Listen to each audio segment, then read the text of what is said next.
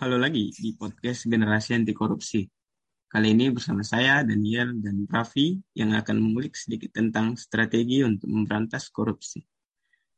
Sebelumnya kita sudah membahas apa itu korupsi. Berkaitan dengan itu, pasti di setiap negara membutuhkan strategi untuk memberantas korupsi.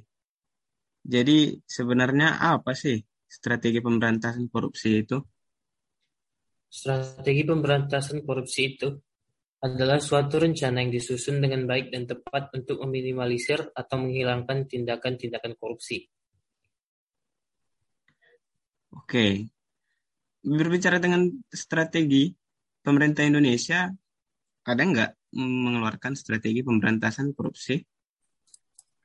Ada. Pada bulan November tahun 2020, KPK mengeluarkan tiga strategi pemberantasan korupsi. Yang pertama, represif. Represif adalah upaya menyeret koruptor ke pengadilan, yang bertujuan agar masyarakat takut melakukan tindakan korupsi. Yang kedua, edukasi dan kampanye.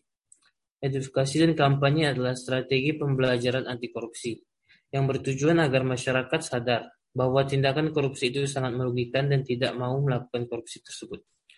Yang ketiga, perbaikan sistem pemerintahan. Strategi ini memiliki tujuan agar pemangku kebijakan tidak bisa melakukan korupsi seenaknya saja. Oh, jadi ada tiga ya strategi pemberantasan korupsi di Indonesia. Baiklah, kalau kan kita udah tahu itu Denmark salah satu negara yang paling bersih dari korupsi. Kira-kira apa sih rahasia strategi mereka? Dan kira-kira bisa nggak Indonesia menerapkan apa yang diterapkan oleh Denmark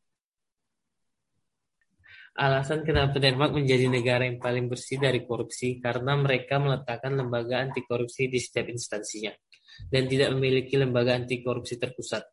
Yang terpenting dari lembaga anti korupsi di Denmark, mereka yang melaporkan tindakan korupsi dijalankan tanpa birokrasi yang rumit.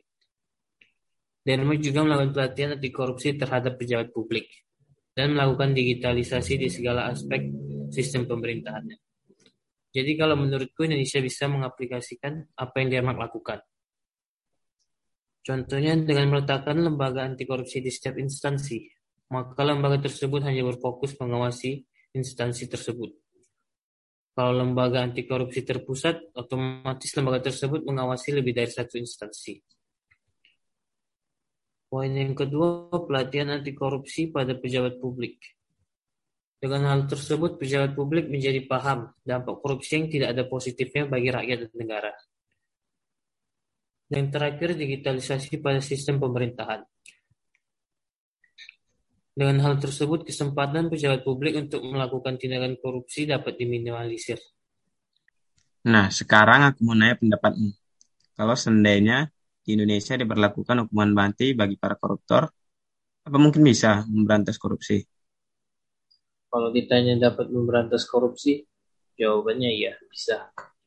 Tapi kalau menurutku manusia tidak memiliki tugas menentukan hidup dan mati seseorang. Itu kan tugas Tuhan. Akan lebih layak jika diberi dua kali maksimal hukuman seumur hidup atau 40 tahun. Tapi dengan syarat yang dikorupsi lebih dari 5 juta rupiah. Jadi hukuman mati dapat memberantas korupsi, namun kurang layak untuk diterapkan di Indonesia. Jadi, kesimpulan podcast kali ini, pemberantasan korupsi di Indonesia dapat dilakukan dengan beberapa cara. Yang pertama, membuat lembaga anti korupsi pada setiap instansi negara. Kedua, mengadakan pelatihan anti korupsi pada pejabat publik. Yang ketiga, melakukan digitalisasi pada setiap sistem pemerintahan. Terima kasih telah mendengarkan podcast generasi anti korupsi kali ini. Sampai jumpa di seri podcast selanjutnya. Semoga podcast kali ini bermanfaat.